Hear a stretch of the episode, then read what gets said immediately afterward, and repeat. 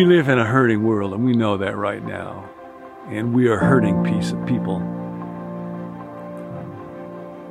Hurting is natural, but forgiveness is supernatural. And we're considering just over these couple days did Jesus' words about love your enemy, bless those who persecute you, turn the other cheek, do they really work in a world like ours?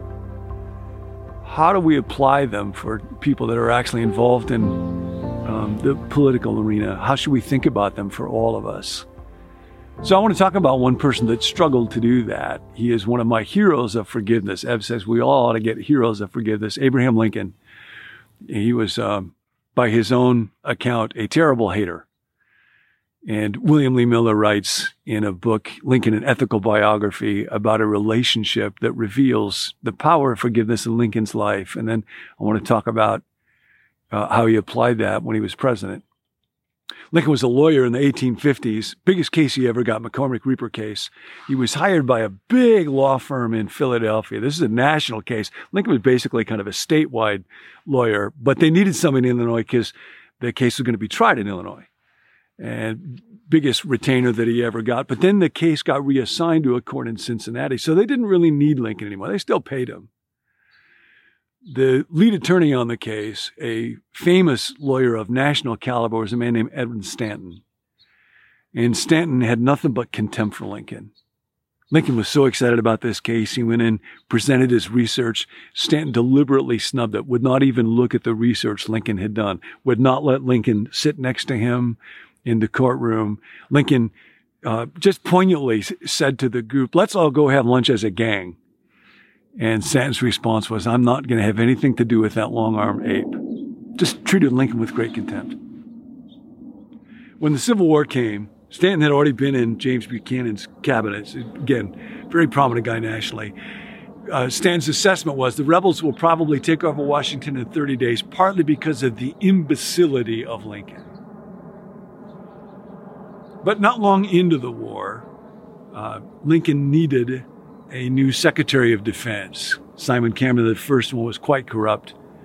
And several people said to him, There's one man that can do it, and that's Edwin Stanton. Lincoln wrote to a friend and said, It looks like I will have to swallow all of my pride and a good deal of my self respect and ask Stanton for the good of the country to do this. And he did. And Stanton was magnificent. He had a ton of energy. He could be arrogant, um, extremely assertive.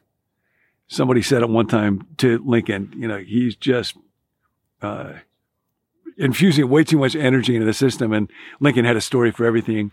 He said it's kind of like there was a Methodist preacher who jumped around so much when he was preaching. The congregation said we may have to put bricks in his robe to load him down, and we may have to do that with Stanton. But let's let him jump around a little bit first.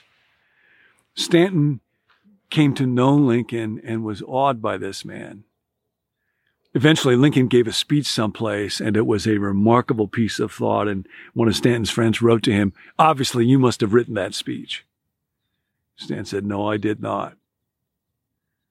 He said, Never were men more wrong about somebody than we were about Abraham Lincoln. He is the best of us. He's the best of us. And his loyalty to Lincoln became legendary to such an extent that when Lincoln was assassinated, Ford's Theater and died in that little hotel room next door. Stanton was in the room sobbing. And when Lincoln died, it was Stanton who said, now he belongs to the ages. That man who had called him a long arm ape. Lincoln's capacity to forgive, his humility were extraordinary. Michael Wear says that each of us brings to the political arena as citizens, the person that we are. We cannot compartmentalize that.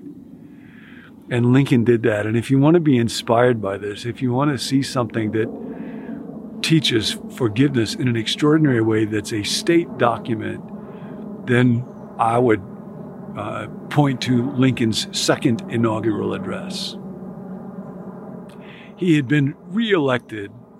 Ron White says that this is about the only time when a president gets reelected. Almost every time when a president gets reelected, the first thing they do in their second inaugural is to say, I can't believe that you wanted me again a second time. What an honor. Hashtag blessed. Lincoln doesn't do that. He doesn't refer to himself at all. Deep humility. After the first paragraph, the rest of the speech is a sermon. He quotes the scriptures numerous times. It's a reflection on the meaning of the war and to call to reconciliation. Ev Worthington talks about the reach model of forgiveness, recall the hurt, but in a different way. Give empathy to the person who hurt you. Offer forgiveness as a gift of altruism. Commit to forgiving and then hold on to it. And the second inaugural, you read through it, that's what it does. He talks about how four years ago, um, uh, this painful war got started. But he puts everybody in the same boat as offenders. He says both sides read the same Bible, pray to the same God, invoke his aid against the others. It might strike us as strange that men should ask a just God to be able to wring their bread from the sweat of somebody else's brows, slaves' brows. But let us judge not lest we be judged. That's in the second inaugural moral clarity, but without judgmentalism. And then he goes on to say the prayers of both sides could not be answered. The prayers of neither side could be answered fully. The Almighty has his own purposes. Now he's recalling the hurt, but in the light of God's presence and God's purposes. And then he quotes Jesus from the Gospel of Matthew. Woe to the world because of offense, sin.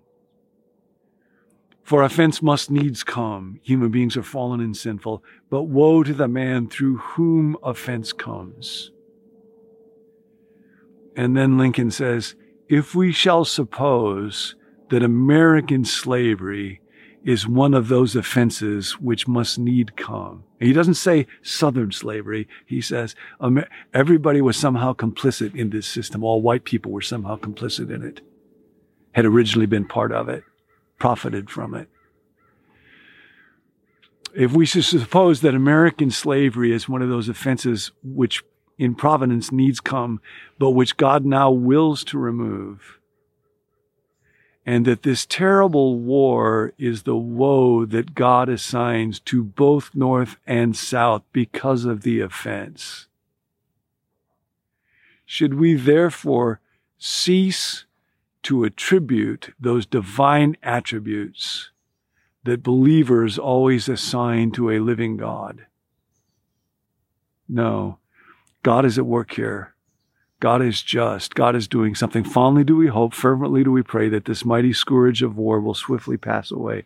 But if God wills that it continue, this is an extraordinary sentence. This is an American president. If God wills that it continue until 250 years of wealth from the unrequited toil of the bondsman be sunk, and for every drop of blood that was drawn by the lash, another shall be drawn by the sword. As it was said 3,000 years ago, it must still be said the judgments of the Lord are true and righteous altogether.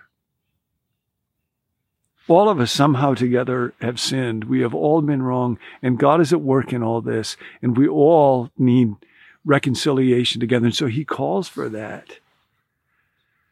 And then comes that fabulous sentence with malice toward none, with charity toward all. Now, where does that idea come from? Because that's not a common idea. It was not in the ancient world. With malice toward none, with charity toward all. Well, that's Jesus. Charity, you might remember if you know the old King James version of the Bible that Lincoln was very, very familiar with.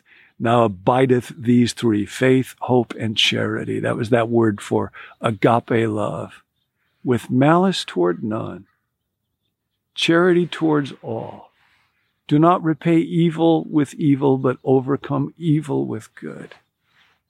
That's the deeper understanding of life and humanity. That's why uh, Frederick Douglass, uh, the great African American orator, who was often quite um, uh, angry with Lincoln for his lack of sensitivity towards African Americans in particular.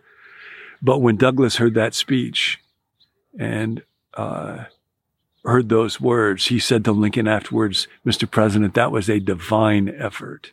With malice toward none, with charity toward all, with firmness in the right, as God gives us to see the right, let us bind up the nation's wounds. So, the word for today, whoever your forgiveness hero, is this one with malice toward none, with charity towards all.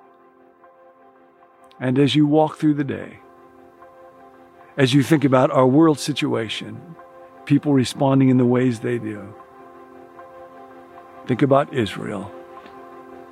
Think about Palestinians. Think about Hamas. Think about whatever, think about whatever people, think about whatever people in your life.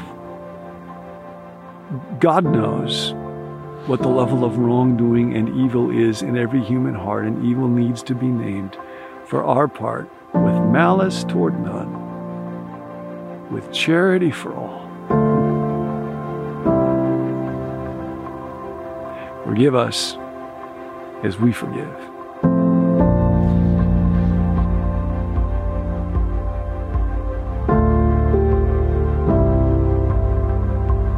Thanks for joining us. At Become New, we want to grow spiritually one day at a time, but it's tough to do that alone.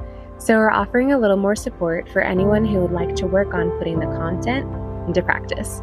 You can sign up to receive a text at the end of each week in this series asking if you completed the Here's How portion for that week. If you want, you can reply to the text and let us know how it went, or if you need prayer in taking those action steps. To sign up for the end of week reminder, just text the word MORE to 855 888 0444, and we'll put you on the list. As always, to receive the emails or video links by text, you can let us know at becomenew.com slash subscribe. If you're already signed up for the emails but aren't getting them, try checking your spam folder, or better yet, you can add us to your contact list. Our email address is connect at becomenew.com. If you need prayer, we're here for you. Text your specific prayer request to 855 888 0444. There's a team of us who meet each weekday to pray specifically over every person who sends a text in. We'll catch you next time.